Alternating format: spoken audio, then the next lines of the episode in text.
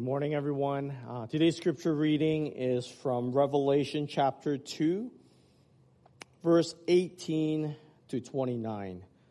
We'll continue our sermon series on the big reveal. Here's the scripture uh, from Revelation chapter 2, verse 18 to 29. Uh, open up your Bible, open up your Bible app, uh, let the glow of your screen be on your face as we read the Word of God. Here's what it says Revelation chapter 2, verse 18. And to the angel of the church in Thyatira write, the words of the Son of God, who has eyes like a flame of fire, and whose feet are like burnished bronze. I know your works, your love and faith and service and patience, endurance, and that your latter works exceed the first. But I have this against you that you tolerate that woman Jezebel, who calls herself a prophetess and is teaching and seducing my servants to practice sexual immorality and to eat food sacrificed to idols. I gave her time to repent, but she refuses to repent of her sexual immorality. And behold, I will throw her onto a sick bed, and those who commit adultery with her I will throw into great tribulation unless they repent of her works. And I will strike her children dead. And all the churches will know that I am he who searches mind and heart. And I will give to each of you according to your works. But to the rest of you in Thyatira, who do not hold this teaching, who have not learned what some call the deep things of Satan, to you I say, do not lay on you another. Uh, to you I say, do not lay on you another any other burden only hold fast what you have until I come. The one who conquers and who keeps my works until the end, to him I will give authority over the nations, and he will rule them, and with a rod of iron, as with earthen pots are broken in pieces, even as I myself have received authority from my Father. And I will give him the morning star. He who has an ear, let him hear what the Spirit says to the churches. Let's pray together. Heavenly Father, we want to thank you so much for your word. Your word is living, it is active, it's sharper than any double edged sword. So, God, I pray today as we hear your word, will you cut deep into our soul? Will you cut deep into the crevices of our hearts? Because your word says, He who has ears, let them hear. So, Lord, help us hear, not just with our ears, Help us hear your word in our hearts. Help us to hear your word with our mind so that we will go do your word. Go be obedient to your word. Father, I pray that you will be with us as we look at the church of Thyatira, the letter that you yourself wrote and penned. Oh God, there's some harsh, harsh things said. Difficult things that perhaps we want to just go around it. But Lord, give me boldness. God, give us sensitivity of the Holy Spirit to hear your word and be reminded and be challenged and to rebuke if at all possible, if, needed. And let us be encouraged by the promise that you have given to us.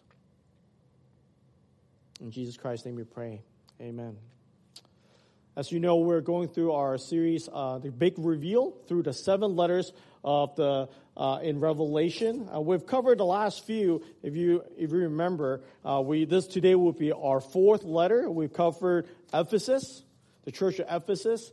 Um, I've recently heard these uh, stereotypes, slightly broad stroke about these churches. Um, I don't think it completely fit, but it, just to give us a sense, a re- reminder, a review of what these churches are. Ephesus is the church that done great work, but had not loved abandoned their love. It's kind of like that fundamentalist church, that Bible believing, word believing church that uh, done a lot of great things, yet they have no love. They're conservative, but without love. Then we go to our second church, which was Smyrna. It would be likened to be the church of a suffering church. It was the church maybe in a 1040 window, suffering for Christ, maybe in the middle of, of, uh, of the ISIS territory, and they're standing firm for God. And remember, that church has no rebuke from God. Then two weeks ago, we took a week uh, break last week for Mother's Day. Hear a great testimony, and we talked about the church of Pergamum. The church of Pergamum is like that party church, that compromising church. And according to this person, it would be it would have been the church that happens on college campuses where people will go to worship and then they'll party on Friday and then go to church on Sunday. It was that type of church. And so today we're going to go to a, uh, a fourth church, the church of Thyatira. Thyatira, the church of Thyatira. Uh, but before we go, go, go to the text, I want to ask you a question and imagine with me for a little bit. Imagine you showed up in class in a college campus, you're a university student, you show up in class, uh, you go to your favorite spot. Every student sit in the same, same spot over every semester.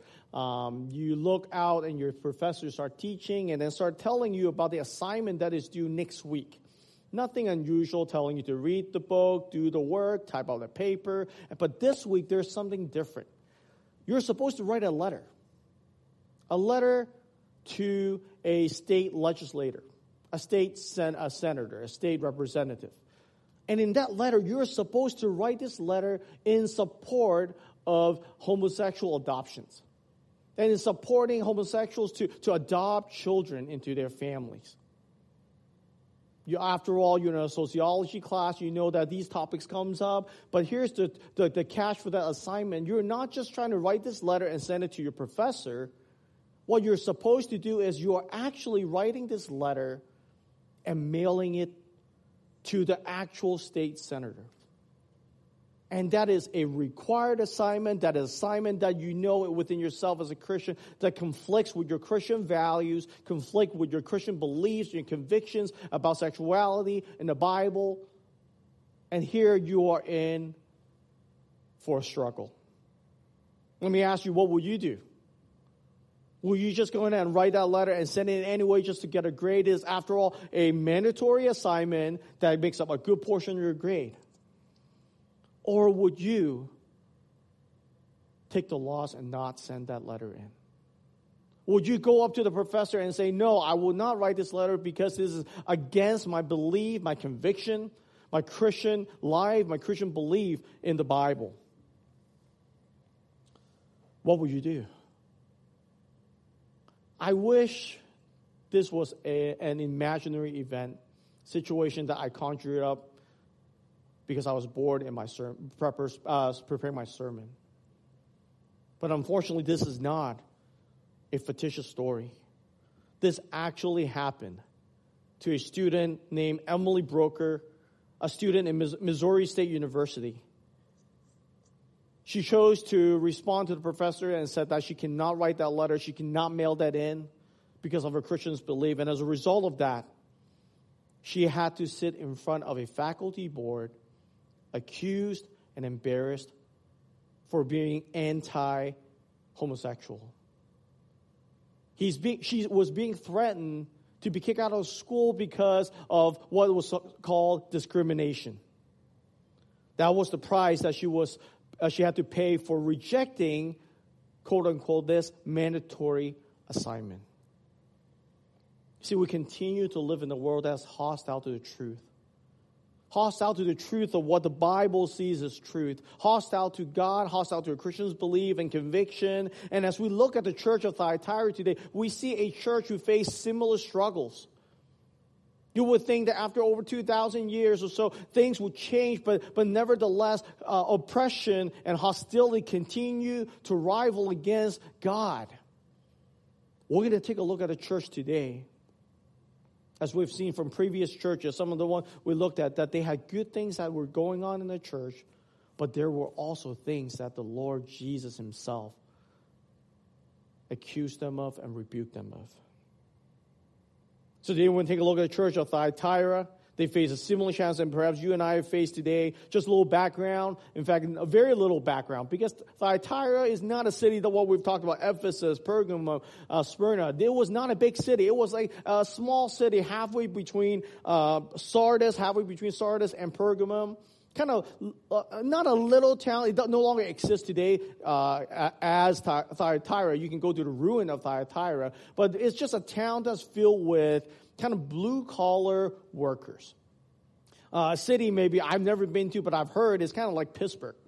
That's blue collar. Everyone go in nine to five. There are many trade unions there. There are people who are working these blue, collar jo- jobs are part of this guild, this uh, labor union. That they're all a part of this. It was filled up the whole city because everyone who lived in that city primarily worked for different trades.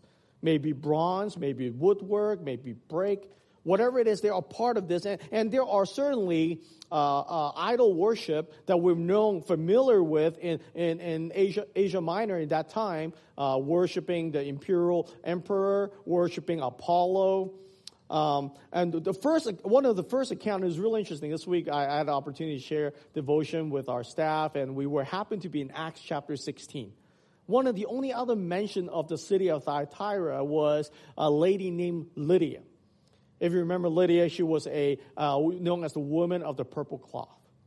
She was selling purple cloth in the city of Philippi, and somehow she came along, heard the gospel among many women listening to the gospel, but she responded.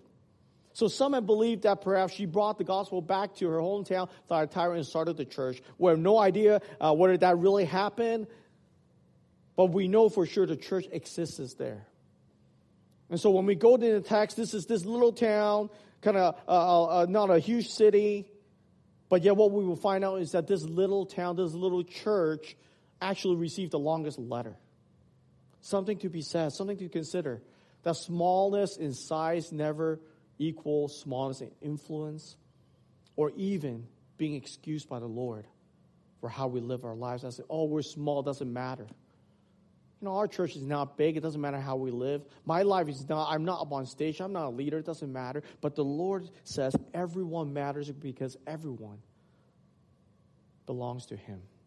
Every Christian is a disciple, a follower of Christ. So in this small church, a long letter, here's what it says verse 18, picking up from the passage, and to the angel of the church in Thyatira write, again, you remember Jesus writing this letter, dictating that to Apostle John, and he's writing it down to the, to the church of Thyatira, and he says, it's the words of the Son of God, who has eyes like a flame of fire, and whose feet are like burnished bronze.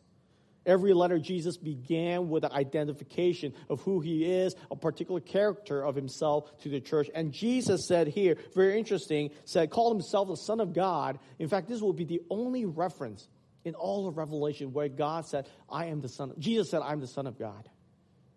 Likely to rival Apollo, who is the son of Zeus. Here, Jesus said, No, no, no, I am Son of the God, greater than Zeus.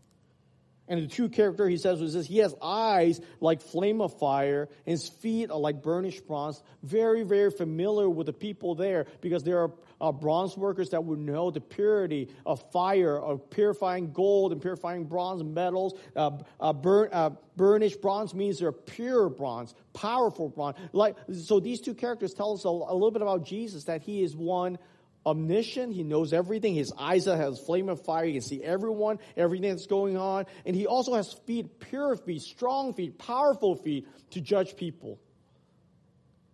And remember, every quality that Jesus announced to the church, wrote to the church, has to do with what they were dealing with. So let's take a look. Why? Why did Jesus have to tell them that I judge, I judge righteously, I just, I, I judge justly, but I also see what you're going through. Jesus, as he always has done in these, each one of these letters, began with accommodation. Here's what he says, Church of Thyatira, I know your works, your love, your faith and service, and patient endurance, and your latter works exceed the first. Man, these are some great commendation from Jesus to this church. This would have been the church that you show up in town, maybe you relocate and move to another city. You're looking for a church and you're going online, look for a church, and you see all these great things happening in this church. They have a friendly, while you show up, they are welcoming, they're friendly, they have a great ministry for your kids, for your adults, for your teenage son. They're actively outreaching to the community. They have an opportunity for you to serve at church and outside of church. There's Bible study from Monday through Friday. There's everything that is going great. And in fact, they have something that more than what the church of Ephesus did not have. They did not just do good work. They did not just patiently endure. They love. Ephesus was a church that great work and endurance, but they no love. But this church, they love. They love Jesus. They love people. I mean, if I go to a new city, if I want to go to church and check out a church, that would be the church that we all want to be a part of. This small little church in Thyatira is the church of glowing success in ministry, even loving people. And then Jesus said, even in the midst of all that, in spite of all of that, look at what verse 20 says. It says, But I have this against you, that you tolerate. I have this against you that you tolerate. Here's the word. Here's the one thing. Here's the thing that Jesus has against this church of Thyatira is they had tolerated. If we have to put a title, a name for the church, it would be the church. Uh, Thyatira would be a, a, tolerating church. The word tolerate will, will summarize who they are. I have these things against you. You tolerate. Man, for many of us living in 21st century, the word tolerate is not a bad word. In fact, for many of us, tolerate is a good word. Think about the world. The world see tolerate tolerance as the number one virtue in this world. Everywhere you go politically, online socially, at school, everything is about being inclusive, about tolerating. I've once sat on a, a, a training for foster, uh, fostering children, and, and out of four sessions, one of them was completely full day worth of material, learning how to tolerate, how to be accepting, how to be inclusive, no matter what a child think, feel, desire to do. Toleration is the name, tolerance is the name of the game for the, for, for the world, and yet somehow Jesus condemned the church of Thyatira for tolerating.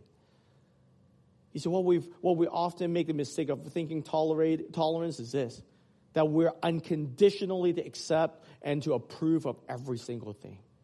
It doesn't matter whether it's right or wrong, left or right. Tolerance means I'm going to accept everybody, accept everything, but I am also going to approve everything and approve everyone. It doesn't matter if you've done something wrong or right. It doesn't matter.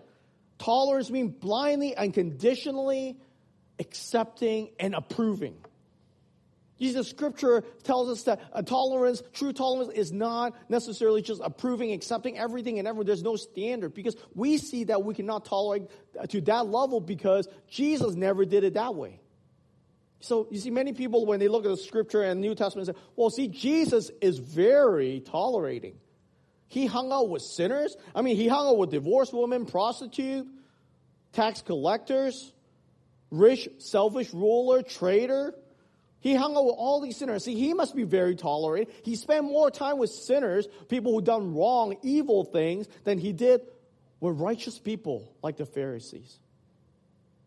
But what we forget is that Jesus, while accept all these people, meaning that he has compassion for all these people, he, he, he loves all these people, Jesus also did not approve of what they have done in their lives that acceptance does, not automatically lead to approval.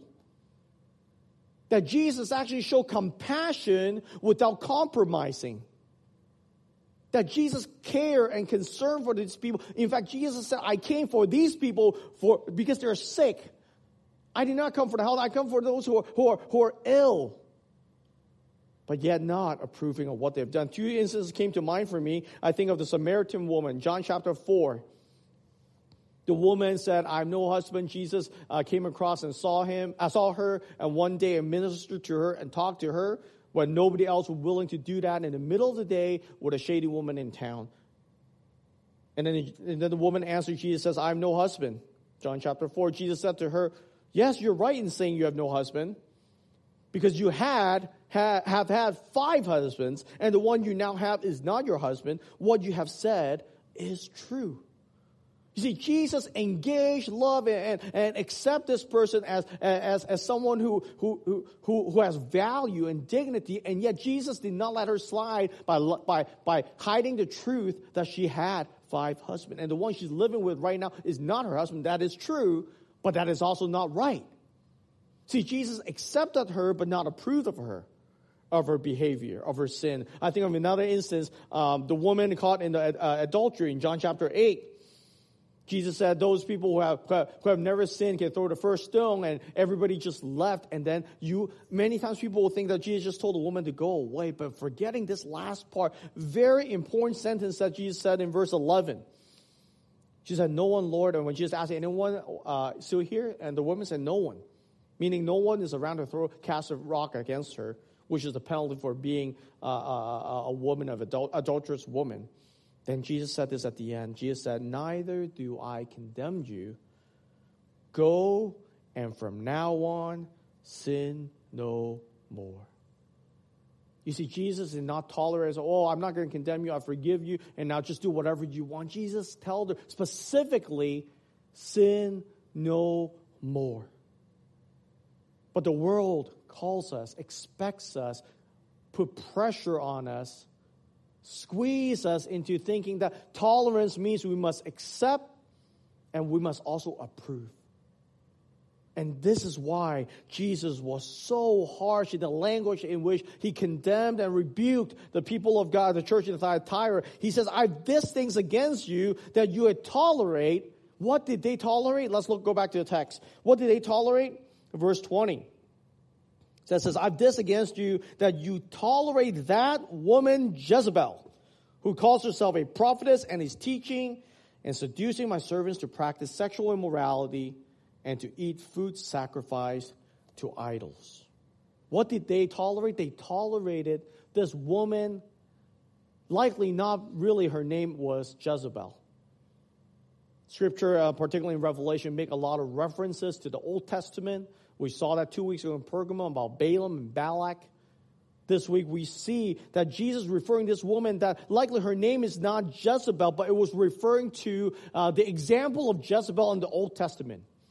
You've never read the story, you should read it. Is this woman was no kind person. This woman is no pure person. In fact, I was trying to be very careful when I Google search Jezebel online because there are all sorts of shady pictures showed up on my computer that I don't want. Uh, somehow it looks like I'm looking at something inappropriate. Because Jezebel was this woman back in First King. He, she was the wife of Ahab, King Ahab. She was a, a, uh, a daughter of a Sidonian king. She was uh, worshiping Baal, which is a time, uh, Asherah, uh, Asherah, and at the time it was these idols that that that that give license and freedom for people to involve in sexual orgy and, and all sorts of sexual immorality. And Jezebel married, uh, got married with Ahab, and obviously Ahab was not supposed to do that, but because he had, he let the door wide open for Jezebel to seduce to lead the country, the Israel, the people of God into sexual immorality. Jezebel was a bad woman, a Baal worshiper, but not only did she uh, uh, pollute Ahab as a, in a family, and because him being a king influenced the whole nation of Israel to become immoral and idolatrous. You want to hear what it was? Uh, you, all, all, you need to do is go to Second King verse 9 to see how wicked she was based on the punishment that was given to her. Here's what it says, verse 9 in Second Kings, verse 33. Elijah, uh, God said to her, throw her down. Because at the end of her life, they threw her down, and some of her blood was sprinkled on the wall and on the horses. He trampled her underfoot. And when he came in, he ate and drank, and he said, See now to this cursed woman and bury her for she is a king's daughter. So they went to bury her, and they found nothing more of her than the skull and the feet and the palms of her hands. Therefore, they returned and told him, and he said, This is the word of the Lord, which he spoke of his servant Elijah Tishbite, saying, In the property of Jezebel, the dogs shall eat the flesh of Jezebel, and the corpse of Jezebel will be as dung on the face of the field in the property of Jezreel. I cannot imagine a worse death that anyone can endure. It is no wonder why there's no one named Jezebel. Think about all your friends. There's no one named Jezebel because that name came with certain connotation, and wickedness and looseness and, and, and sexual immorality. And th- there was a woman among the church of Thyatira that they have tolerated. Now, if you're here in the church of Thyatira, you remember my introduction earlier that they were made up of all these trade and union. So teachers have their unions, uh, uh, the bronze worker union, and I want you to imagine if you happen to be in the BLT, the brick laying trade union.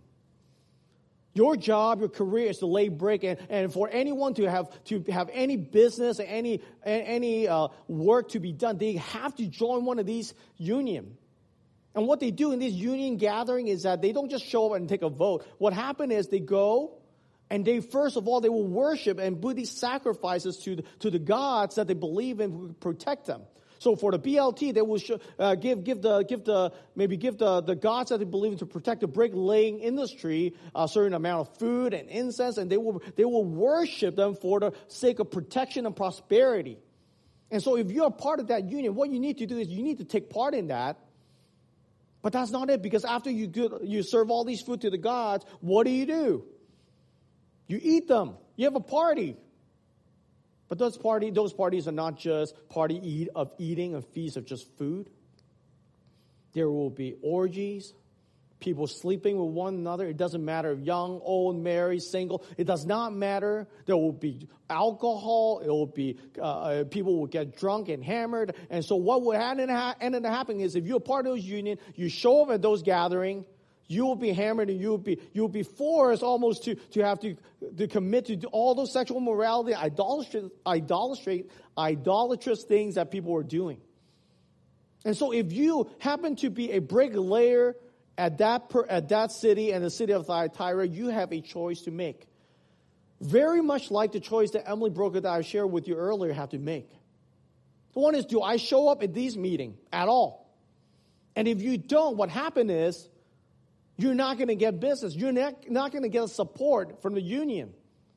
And eventually you will be out of business. You have no job. You have no money. And if you do show up, you have to make a decision. Do I actually participate in all these things?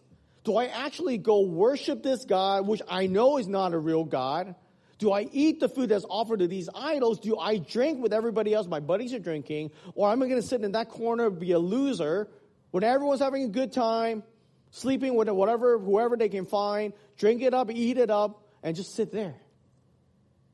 And can you see that the, the struggles, the pressure that these people are facing, the church of Thyatira, the Christians that are facing, they are stuck between a rock and a hard place.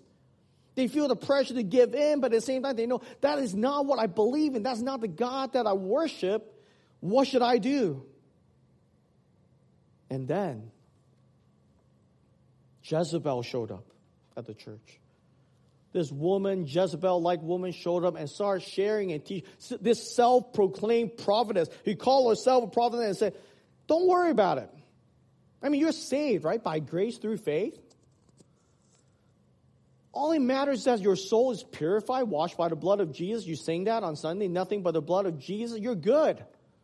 I mean, after all, the physical body, it'll go away, it'll decay, it'll die. What you do with your body doesn't matter. Man, if you offer food and eat it, what's the big deal? As long as you are clear that you're not worshiping that God, what does it matter? And so along the way, Jezebel-like women start preaching and teaching, and we see from the text that it's not just for some people, it start making waves into the church. Because it's not just one or few people, but eventually, more and more people, in fact, in verse 23, it says this, they start making second generation, third generation of those believers. I, it says, I will strike her children dead.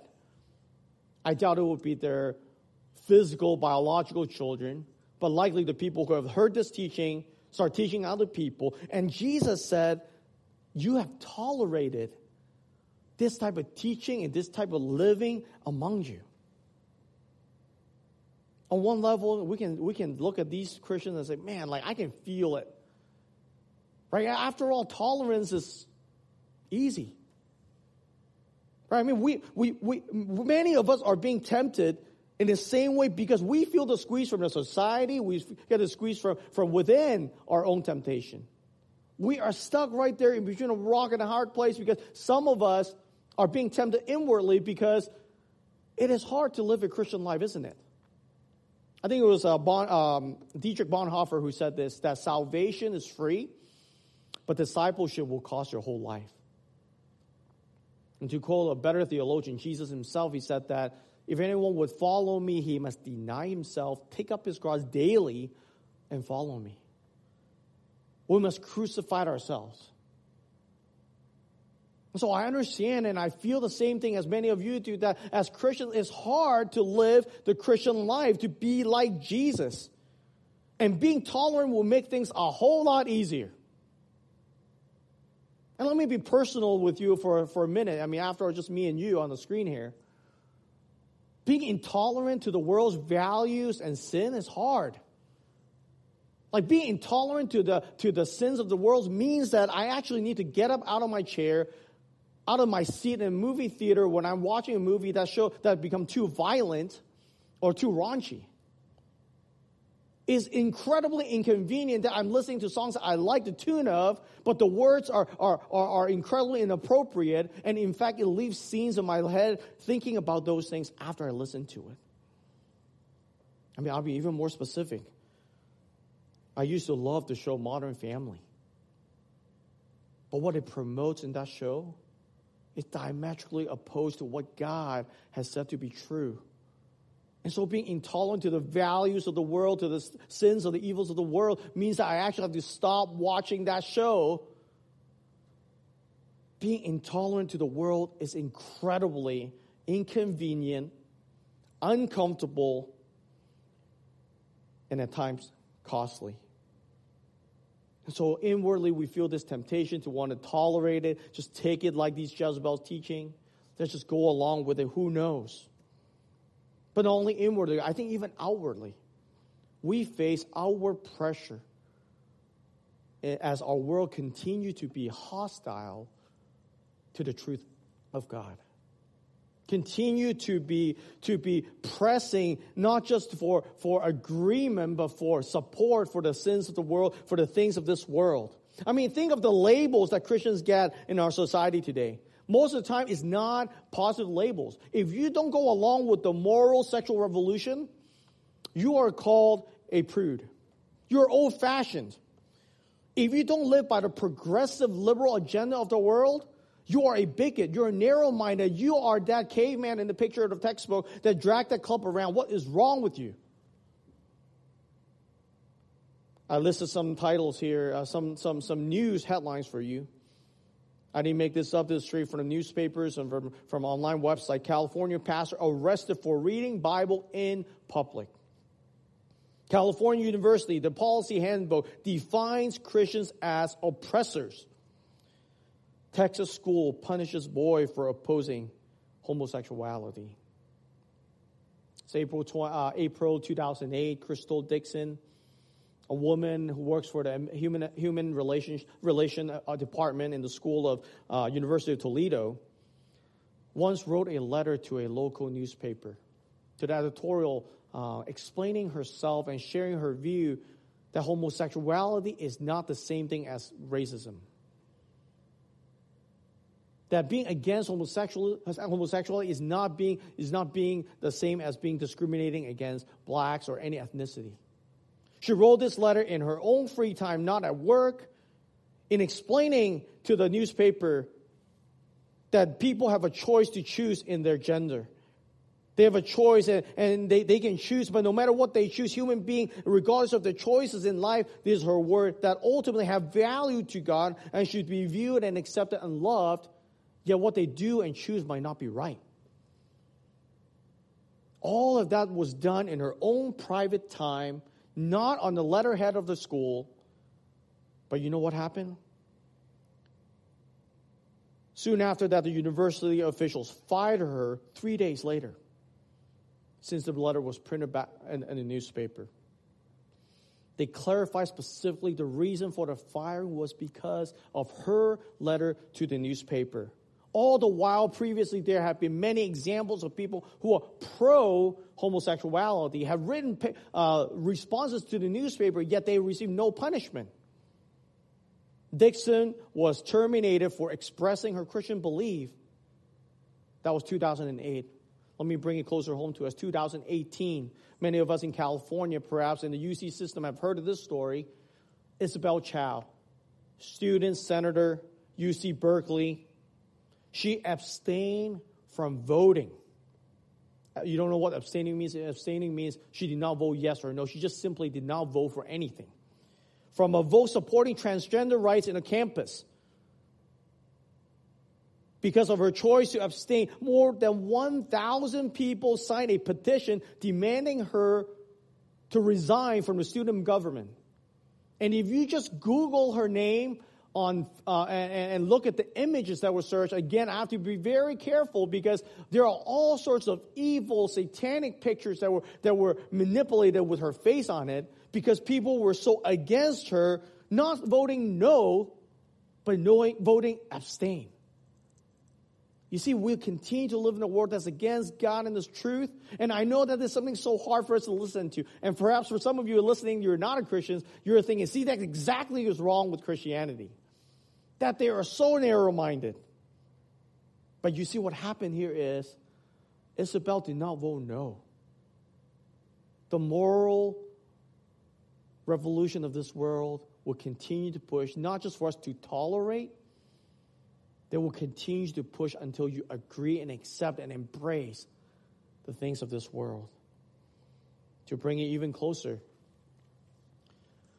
During the season of COVID 19, Samaritan's Purse, evangelical Christian relief organization led by Franklin Graham, the son of uh, the great Billy Graham, volunteered to offer medical help, set up mobile hospital in the center of a pandemic in New York City.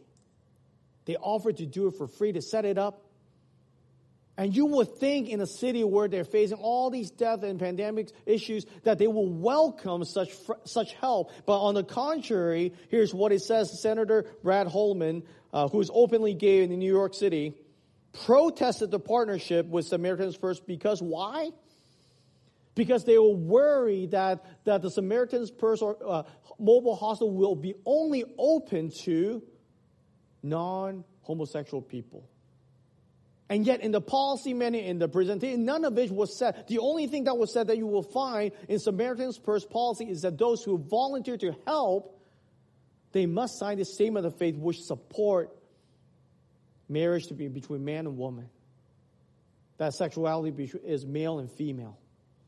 That's all they ask of their volunteers because their mission is to help to bring the gospel of Jesus Christ to the world through, through good deeds and through proclamation of the gospel. And yet a city rejected. We don't want your help for our dying people because you are not believing what we believe in. Our world does not want us to just tolerate. They want us to accept and believe in the, wor- of, the, of the sins of the world. And if you are intolerant to it, there will be a price to be paid. For some, it might be a position in a student body. For some, it might be a job. For some, it might be a relationship. For some, it may be accreditation. For some, it might be a friend. For some, it might be your job, your money, your family's at stake we are being squeezed and we're being challenged. We're feeling the pressure. And if you haven't felt it yet, the good news for you is the pressure will come in the closest, in the, in the, in the, in the near future. Because the world is increasingly against God. And here God said to us, and through Jesus writing to the church of Thyatira, you have tolerated these things, but in, in, in, in opposition to what you should have done, it says you should have hold fast to what I said to be true. Verse 25 says this Jesus said to the church of Thyatira, verse 25, He says, Only hold fast what you have until I come.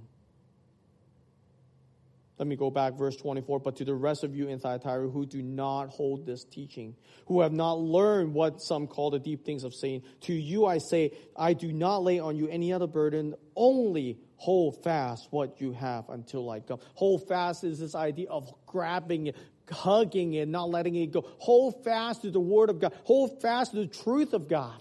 Do not compromise. Do not tolerate because anytime you tolerate a little bit of sin, the sin will go a whole mile.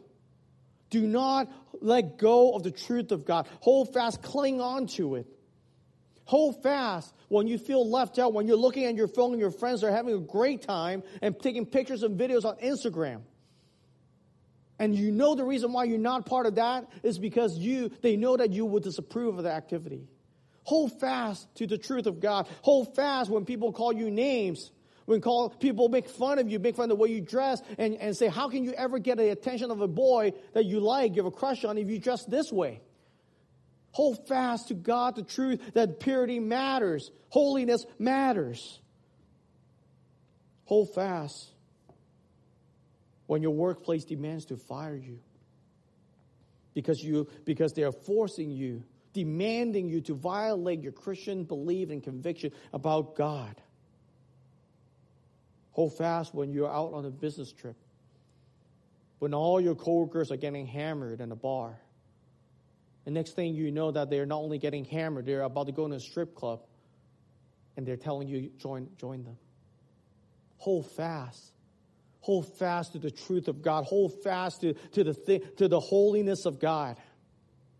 Hold fast. When your boyfriend threatened to break up with you because you're unwilling to put out. Hold fast the truth of God. We got to hold fast the truth of God, the holiness of God, because Jesus said in this letter that He will judge us. He will judge us. Listen to the language here in verse 23, uh, 21, uh, 20 23. Jesus said, I have this thing against you to this, because you tolerate that woman Jezebel who calls herself a prophetess, is teaching, seducing. And verse 21, I gave her time to repent, but she refuses to repent of her sexual morality. Behold, watch out. I will throw her onto a sick bed and those who commit adultery with her, I will throw into great tribulation unless they repent of her words, works. And I will strike her children dead. You notice what it says in verse 22 is the, the idea of a sick bed. When they were doing these, these sexual immorality and worshiping these idols, what they do is they actually are on a bed. They will lounge. It will just get, get very easy for them to drink, to eat, to have sex with, with, with whoever they want. And Jesus said, This was once a bed of pleasure for you. And if you're unwilling to repent, what I'm going to do to you is I am going to put you in a bed of suffering. That you actually go through tribulation because you have been, uh, you have been living uh, against what I prescribe to be true. You, are, you have not been living holy lives for me. I will punish you. We ought to hold fast to the Word of God, to the truth and holiness of God, because God said He will judge. This is also the reason why Jesus said, I'm the son of God. I have eyes like flame of fire. I will see. Here's, here in, uh, in, in verse, uh, 20, 24, uh, 23, he says this, I am he who searches minds and heart. He has eyes that can see. It doesn't matter if your coworkers tattletale on you, if your family asks you, or what you do behind the, the computer screen in a dark room. It does not matter because Jesus knows what's going on. His eyes can see through your hearts, see through your thoughts. And he says, I have burnished bronze that will judge. Each will be given to the judge according to the work that they have done. I will give to each of you according to your works. So, how we live our lives as Christians, how we hold fast to the Word of God and the holiness of God is never a trivial task. Because Jesus said it is not a trivial task. But in the midst of judgment, and we see this grace, this gospel of grace. Look at it with me again in verse 22. At verse 21. I gave her time to repent. Who's her? Jezebel. Even that self proclaimed Jezebel like woman who have led people astray, even her, God somehow miraculously and sovereignly have somehow warned her and called her to repentance. God said, I gave her time to repent. And it is not the first case that God judged him and that she disintegrated and, and on that bed of suffering, God said, I'm going to give you time to repent, but that time does not last forever. And he said it again, that un- unless you repent of your work, of work, I will throw those with her in a great tribulation. See, we see this, this crazy picture of God's sovereign judgment, and at the same time we see his beautiful grace. And so, to every one of you, every one of us who are struggling with tolerating with the sins of the world, I want to encourage you and call you and, and exhort you by the word of Jesus to repent. That perhaps is the word that as we walk through these letters being used the most by Jesus. What a gift of grace. That in our darkness, that in our sin, even when we are, or are repeatedly sinning against God, calls us, draws us in to call us to repent. And as a result, and a promise to us, when we repent, He promised to cleanse us from our unrighteousness. Brothers and sisters, let's commit to memory. Let's commit to obedience of 1 John 1 9. And if you are struggling with tolerating the sins of the world in your life today, repent. You know, sins is more like a piece of bread than an ice. You know what happens when you leave a piece of bread out for in the, in the open? It dries up and it becomes hardened. See, sin is more like that than like ice. You know, ice, you leave it out, it melts. Sin will never melt away on its own. If you leave it be, let it be, let it sit, let it just fester, what happens? It just harden up even harder and harder and drier and drier, be increasingly harder to bite into that bag, to get rid of it. So Jesus calls us to repent. We must hold fast because Jesus will judge, but he gives us this, this grace that we can repent to him. But here's the second thing and last thing that we must hold fast because Jesus will reward us. And I love reading these letters because it always, always ends with the promise of his reward. He said that he will reward us. Here's what it says The one who conquers, verse 26, the one who conquers and keeps my works until the end. If you just hold on, if you just hold fast to my teaching, if you just hold on with what I teach you to do and you live it out in obedience, he said, I will give authority over the nations. I will, he will rule with them with a rod of iron, as when earthen pots are broken in pieces, even as I myself have received authority from my Father. Jesus promised us that right now you might feel like you're being judged, you're being crushed. There is this, this king in this world, this prince of the world who's crushing you, pushing you down. You're being pushed out to the, the outer edge of the society. You might feel like you're in the bottom of the pole, totem pole. Jesus said, one day, if you just hold out, if you just hold fast, I have a kingdom that you will rule with me forever. If you continue to read in Revelation, there will be one day Jesus will return. He will have his eternal kingdom. And we will, those of us who hold fast to Jesus and live with, uh, for His glory in this world, as we hold fast, He will give us a place of authority, a share authority with Him. As the Father gave Him authority, He gives us authority to rule with Him. That we no longer will be at the bottom, but we will rule with righteousness with him of what was wrong in this world. He promised you and I his own kingdom. But it gets even better. That he not only promises a place to rule in his kingdom, he says this. Verse 20, I will give him, those who hold fast to me, the morning star. The morning star. If you just flip over to Revelation 22, the morning star represent Jesus Christ himself. You won't get a star named after you, but you will get Jesus. The bright and morning star, the star who is glorious, who is sparkling because of the purity, who's glistening because he is holy. We get Jesus. If we hold fast to God, if we hold fast to His righteousness and the holiness, we get Jesus. And I don't know if that matters to you at all. It should. But a lot of times I, I, I realize how little we value having Jesus with us for eternity. Perhaps it will help you. Um, people often ask Hannah and I, what do we love to do with our kids? The God honest truth is, I don't care what I do with my kids because all I care is I just want to be with them. But now, if you ask my kids what they want to do with us, I'm sure they'll give you a lot of answers. Great Wolf Lodge, Chargers game, Rams game, the mall. But as parents, you know what I want the most? I just want to be with my children. It, can, it doesn't matter we're walking.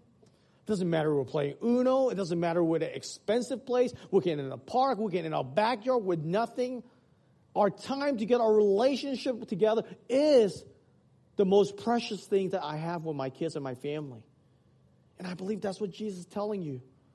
Man, you can have all the accolades in the world. You can have all the followers, all the likes on Instagram. You can have all the friends, all the possession, money. It doesn't matter how many letters behind your name. It doesn't matter. Because only Jesus is going to matter. Because all those things one day will all go into the ground and disintegrate. One day all those, all those accolades will be gone. The only thing that will last will be Jesus. And if we believe in Jesus, put our faith in Christ, and we hold fast to, to, to, his, to his holiness, we get to have an eternal relationship with Christ that started out today. We believe in him and for eternity. See, Jesus is all we need. And Jesus said, That's all. That's going to be all for you. When I come back, we'll, there will be nothing that will separate us. There's nothing that can keep us. There will be no more sin, no more tears, no more sorrow, no more pain. Everything else will just be a bonus for us because we will have Jesus. We will have the bread of life who truly satisfies. We will have the light of the world who guides us. We will have the door of the sheep who will protect us. We will have the resurrection of the life who transcends this life, what this life can offer to us. We will have the good shepherd who cares and provides for us in ways that we don't even know that we need provided for. We will have the way, the truth, and the life because now we'll be reunited with God forever. And he said, we will have the true vine because we will have this mystical union with Christ. Not that we'll be God but that we will experience God in ways that we'll never, never, ever have experienced here on earth. But until then, we must stand firm, hold fast. We're going to sing in Christ alone. I just want to end this with the last verse as an encouragement to us. It says, There's no power of hell, no scheme of man can ever pluck me from his hands till he returns or calls me home here in the power of Christ I'll stand. So let's pray. God, we confess to you sometimes it is hard. God, it is hard to live in this world. Lord, we are tempted inwardly by the fleshly desires, by the temptations